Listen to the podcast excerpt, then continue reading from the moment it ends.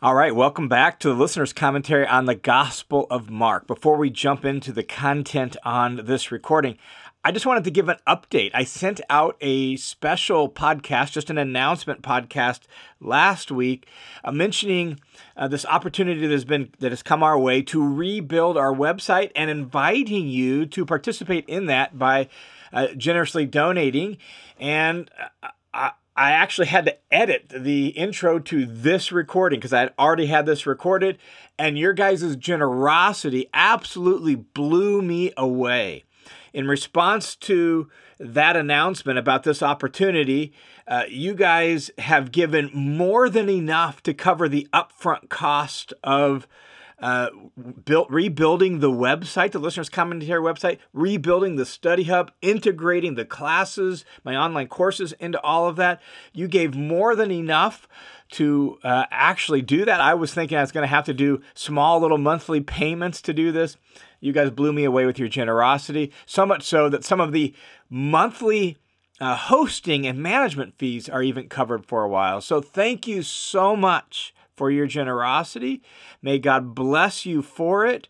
Uh, obviously, this ministry is not 100% fully funded. We're only really about what I can predict each month, about 75% funded. And so there's still a need to cover ongoing monthly costs, both for hosting and managing the new website, as well as just normal ministry fees. So if you if the Lord is still leading you to support this ministry, uh, then by all means jump in and set up a monthly donation. All monthly donors will get access to the new and improved study hub once it's up and going. So feel free to do that. But more than anything else, let me just say a huge thank you from the bottom of my heart to you guys for uh, donating the way you did. It, it encouraged me, blew me away, means a ton to me.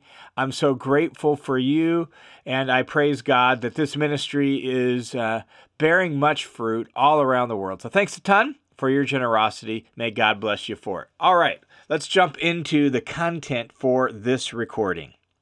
All right, in this recording, we're going to be looking at Mark chapter 8, verses 1 through 26. Jesus and his disciples have been spending time in Gentile regions.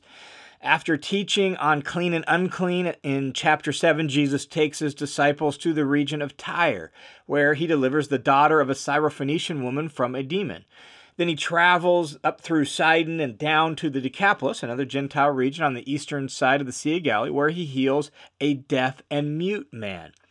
Well, it seems in our current episode here in Mark chapter 8, Jesus and his disciples are still in the region of the Decapolis. So, once again, this story shows that Jesus' mission includes the Gentiles as well. Here's the way the story unfolds. Mark chapter 8, verse 1 says, In those days, that is, in the days that we've just described. And so this links the story loosely to the preceding story where he healed the deaf and mute man in the Decapolis, and thus we're still in the Decapolis. So in those days, when there was again a large crowd and they had nothing to eat, Notice the again. That harkens back to the story that's in our recent memory where Jesus did this in Jewish lands uh, and there was a large crowd and he ends up feeding them. Well, that's kind of what we're echoing here. And so there's this large crowd again, had nothing to eat. Jesus summoned his disciples and said to them, I feel compassion for the people because they have remained with me for three days already and they have nothing to eat. And so it's been three days of Jesus teaching and ministry. This crowd has been there. Uh, now they've run out of food. And Jesus continues in verse 3 and says, And if I send them away hungry to their homes, they will faint on the way. Some of them have come from a, a, great distance. And that phrase, great distance, literally is from afar. And some scholars see a connection between the word afar, great distance, and the Gentiles. And the reason for that is because the word far off or afar was commonly used in the Septuagint for the Gentiles or the nations. It's also used that way in the New Testament, for example, in Ephesians chapter 2, 11 and following. But really, it seems to me that that's maybe overreading that word. Here, it seems really to just have to do more with simple geography. They're a long way from home. They've been with Jesus for a few days. They don't have any food, and they haven't eaten in a while. And if Jesus sends them home, man, they're just not going to have the strength to make the journey up and over through all the hills on the eastern side of the Sea of Galilee. I think that's simply what it means. And so here's this crowd, and it's been a few days. They don't have food. Jesus is concerned about him. Uh, and so he asks his disciples, Man, look at the situation here. And here's how the disciples respond. Verse 4 His disciples replied to him, Where will anyone be able to find enough bread here in this desolate place to satisfy these people? Now, it's hard for us to imagine how the disciples could ask this question after the feeding of the 5,000 that they just experienced. Who knows how long it's been? Maybe it's been a couple months, not totally sure, but it's, it's in their recent memory and they're not going to forget it, right? And so it's hard for us to imagine how they could ask this, but it really does fit with Mark's portrayal of the disciples over the last few chapters. Mark has been showing that the disciples are struggling really to get it, to get Jesus, to get who he is, to get his ministry. Um, they didn't gain any insight from the feeding of the 5,000, Mark said in 652. Uh, in 718, Jesus challenges them for lacking understanding. In fact, after this very episode, Jesus is going to challenge their spiritual dullness and even question if their hearts are hard. And so Mark has been presenting the disciples here as, man, just struggling to get it. Um, and so, though it's hard for us to imagine how the disciples could ask this question, it really is in sync with Mark's portrayal of the disciples over the last few chapters. Not only that, I can also imagine that uh, since we're in the Decapolis and Gentile area, I just think that has to play into it in some way. Uh, I think the disciples have to be wondering well, would he really do the same thing for them, for those Gentiles, that he did for the Jews? Um, and so, you know, maybe that's part of their spiritual dullness and their spiritual blindness as well. And so they ask Jesus this question, and Jesus answers, verse 5. And he was saying to them, How many loaves do you have? And they said, Seven. In the feeding of the 5,000, it was five loaves and two fish. Here it's seven loaves, and we'll see in a second that it's a few fish. So seven loaves and a few fish with this uh, moment. And so, continuing verse 6, he directed the people to recline on the ground. Taking the seven loaves, he gave thanks and broke them and started to give them to his disciples to serve, and they served them to the people. So it blesses, blesses the food, thanks God for it, breaks it, breaks it, passes it out to the disciples. The disciples keep distributing it to all the people. Verse 7 They also had a few small fish. After he blessed them, he told the disciples to serve these as well. So now he's passing out the fish along with the bread. Um, and they ate, verse 8, they ate and were satisfied. And they, probably the disciples, they picked up seven large baskets full of what was left over of the broken pieces. And so in the feeding of the 5,000, it was 12 baskets of leftovers. Here, it's seven baskets. And the word for basket actually is a different word uh, here than it was for the baskets in the feeding of the 5,000. And that becomes consistent throughout the story that this incident um, this particular word for basket is used when it's referring to the Gentile uh, feeding here in the Decapolis. And then the other word for basket is used when it's talking about the feeding of the 5,000. And so seven baskets full of uh, leftover pieces. And how many people were here at this time? Well, 4,000, not 5,000, but 4,000 men were there. And then Jesus dismissed them. And so here we have this another great feeding episode, this time in the region of the Decapolis uh, in Gentile lands. And immediately, verse 10, after uh, collecting the leftovers, dismissing the crowd. Immediately, he got into the boat with his disciples and came to the region of Dalmanutha. And we don't know where Dalmanutha is. There's actually no place named Dalmanutha uh, mentioned in any other ancient sources, only here. Matthew's version of this story has Magadan, and then a textual variant has Magdala. Well, we know where Magdala is, so if Magdala represents the location of the region in the textual variant, then we're talking about an area on the western side of the Sea of Galilee, which makes sense because we're going to see that there's Pharisees there, and so we're on the Jewish side now of the sea. And Magdala is about three to four miles south of Capernaum, and there was actually a harbor and an anchorage there. So that's our best guess based on Matthew that Dalmanutha is a small village in the region of the larger town of Magdala. That's what we would guess based on all the evidence we have. So they sail across the sea to the Jewish side, verse 11 and the pharisees came out came out from town came out from wherever they were at. They came out and they began to argue with jesus demanding from him a sign from heaven to test him uh, and so back in Jewish area, we have the Pharisees. They demand a sign. Now, interestingly enough, after the feeding of the 5,000, Mark recorded a story about conflict with the Pharisees. You can read that in 7 1 through 23. Well, he parallels now that here with this incident after the feeding of the 4,000. And these Pharisees demand a sign, and we, as the reader, well, we've been seeing those signs, right? Healings, casting out demons, miraculous feelings, feedings. We've been seeing these signs. And in fact, in the last few chapters, we've seen Gentiles have actually sought him out. Gentiles have spread the word about him, and they've even said he's done all things well. But these Pharisees, people that should be prepared more so than Gentiles, they come, they argue with him, they demand a sign, and they do so specifically, it says, to test him. Not from a good heart, not from a pure heart, they're testing him. So they come, and verse 12 tells us how Jesus replied or responded. Verse 12 says, Sighing deeply in his spirit, he said, why does this generation demand a sign? Truly I say to you, no sign will be given to this generation. The sighing here of Jesus seems to refer to just being grieved, maybe even frustrated a bit at their hardness of heart. They're just unwilling to listen, they're unwilling to see. And now they're testing him and arguing and demanding a sign. In some regards, the phrase this generation that's mentioned twice here seems like maybe a very subtle allusion to the wilderness generation. That word generation is actually used in Deuteronomy 1 and Psalm 95 to speak of the wilderness generation during the Exodus in the Old Testament. Um, that generation.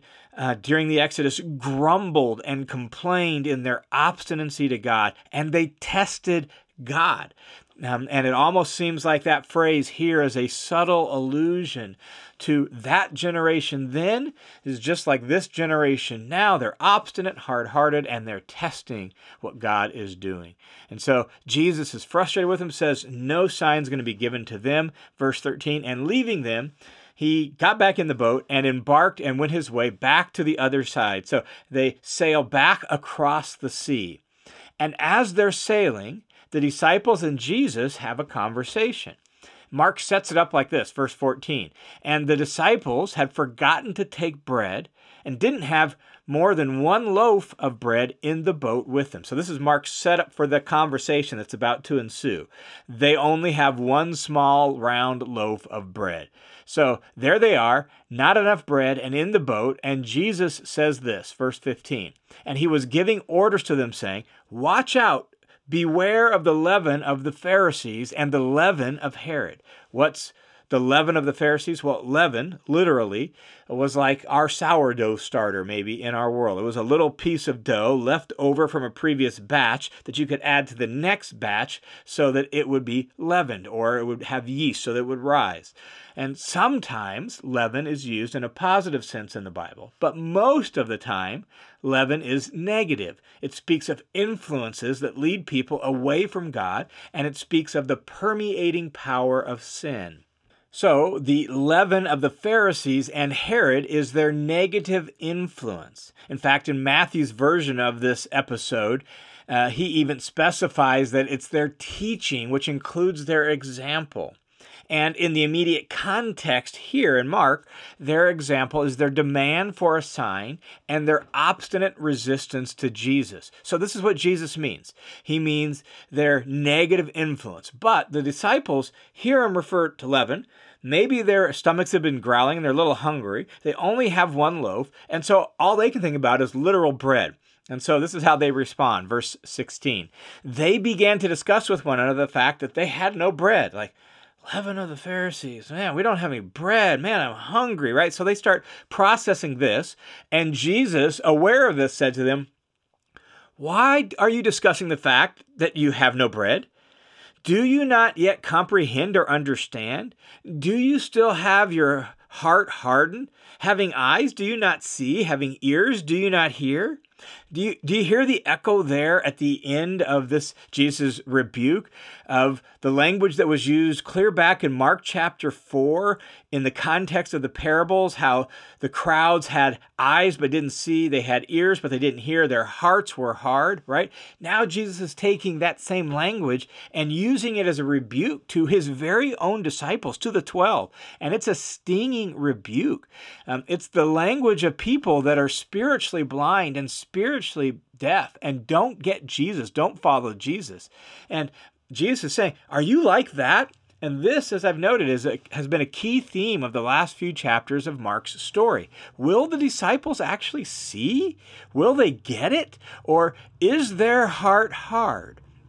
And here, in this moment, it's somewhat climactic because in the immediate next scene, we'll get the answer to the question. And what Mark will show us is that they're beginning to see, but they don't fully get it yet. They see who Jesus is, but they really don't get what that means. And so here we get this stinging rebuke.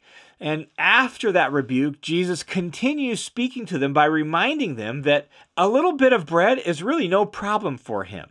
He says this Don't you remember when I broke the five loaves for the five thousand? How many basketfuls of broken pieces did you pick up?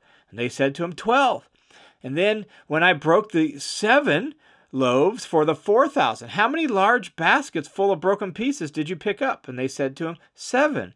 And he was saying to them, Do you not yet understand? What Jesus seems to be saying is, open up your eyes. If I can feed thousands of people and have leftovers, don't you think I could just feed the few of us if if we really needed it? Are you so spiritually blind that you're going to argue about bread or wonder about bread? Why are you so focused on bread that you're actually missing my point? And spiritual blindness is a real danger even there even when you're right there with Jesus. Well, the boat trip then, remember, they're in the boat when this conversation ensues. So the boat trip across the sea continues, and I imagine probably in silence. And they eventually arrive at their destination. Verse 22 they come to Bethsaida. As we noted earlier, we there's some debate about the location of Bethsaida. We don't really know exactly where it's at. John mentions a Bethsaida that's in Galilee, but there's a Bethsaida mentioned in Josephus that's in Gaulanitis, uh, which probably is the one Mark is referring to here since they were sailing from Jewish territory to the other side. Gaulanitis would be on the other side. So that's most likely the Bethsaida they're sailing to. Now, what happens next is a fascinating little story, and it actually seems a, a bit like symbolic action. In fact, it's a story that ties in with the state of the disciples who Jesus just challenged as being blind.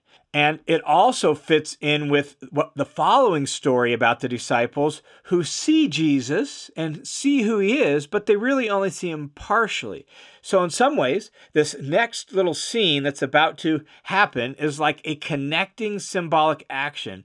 It connects the preceding scene in the boat and the confusion over the leaven of the Pharisees with the following scene about who Jesus is. Here's what happens Some people there in Bethsaida brought a man who was blind to Jesus and begged him to touch him.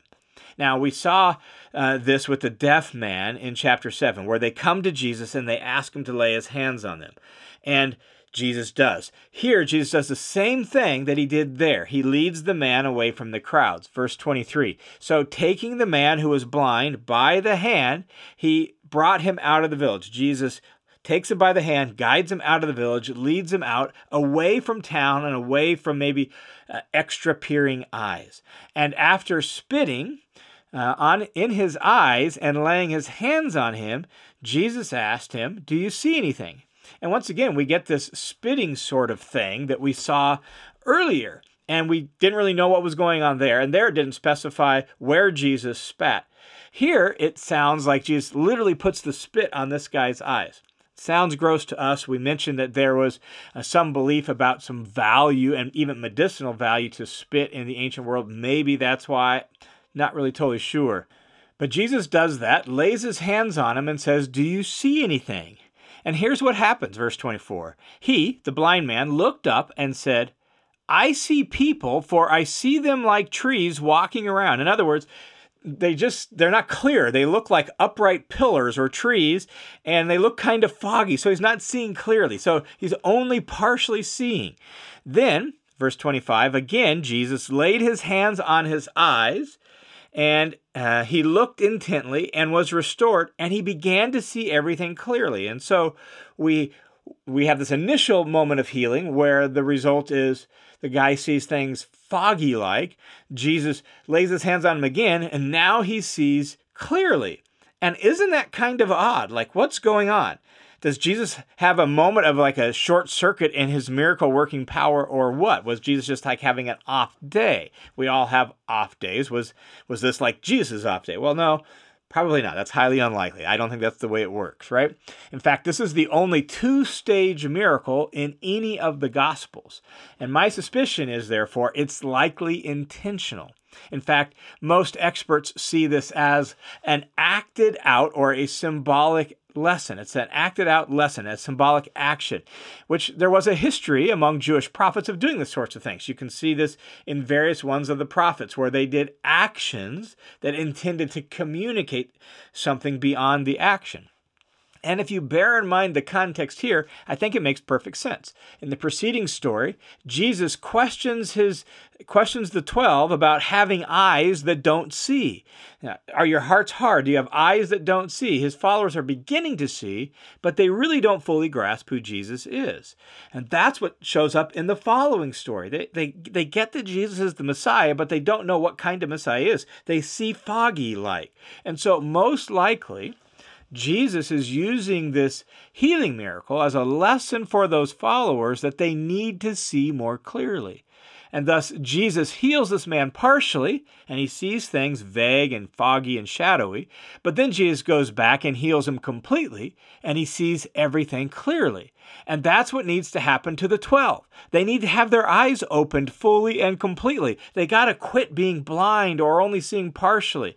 They've got a little bit of a handle on who Jesus is. Well, now and in fact, what's going to happen in Mark's telling of the story, now they need to see clearly, and Jesus is going to focus his attention over the next handful of chapters in Mark on helping them do just that, helping them see exactly what it means for him to be who he is. And so Jesus did this, and Mark told the story of Jesus doing this to illustrate the situation with the 12 and with others who are grasping Jesus somewhat, but not fully. So now, here in the miracle, Jesus heals this man. He sees everything clearly. And then, verse 26 and Jesus sent him to his home, saying, Don't even enter the village, which means he must have lived outside of town or maybe on the edge of town. Or maybe what Jesus means is don't go into the town square, don't go into the heart of town, just go straight home, go straight to your house. Um, and likely Jesus does that again to keep things under control so that, again, things don't get out of hand. Jesus is really trying to keep uh, messianic fervor and some of the crowd issues under control so that he can focus on teaching and training the 12 who, who still just aren't getting it. And as we reflect on Mark 8 1 through 26, if you just look back over the story, we have the, the disciples with Jesus in the Decapolis hungry crowd and they're they're asking like where can we get bread? And they don't fully seem ready to actually feed this crowd like they did the 5000 then they get in the boat and they have this uh, argument about uh, bread and, and what's Jesus actually talking about the leaven of the Pharisees. We obviously have the situation with the Pharisees themselves, who are at least somewhat familiar with Jesus and have seen him and heard him teach some. Uh, then you have here with this man and this story that illustrates the situation with the disciples.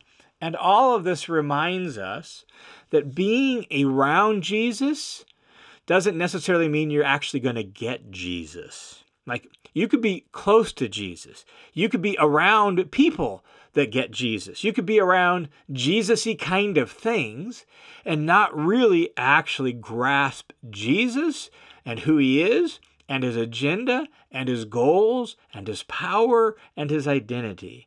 There's a real risk of that, of just being near to Jesus and thinking thus we're okay with Jesus, but really not actually getting Jesus at all.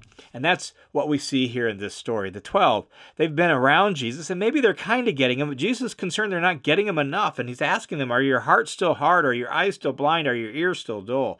You have the Pharisees who have heard Jesus teach, they've heard the reports, they can verify miracles, and yet nah, they're just going to test him and argue. They don't really get him. And so we we today need to guard our hearts about being around the things of Jesus, being near to things maybe associated with Jesus, and not actually really understanding and grasping who Jesus is and what Jesus is all about.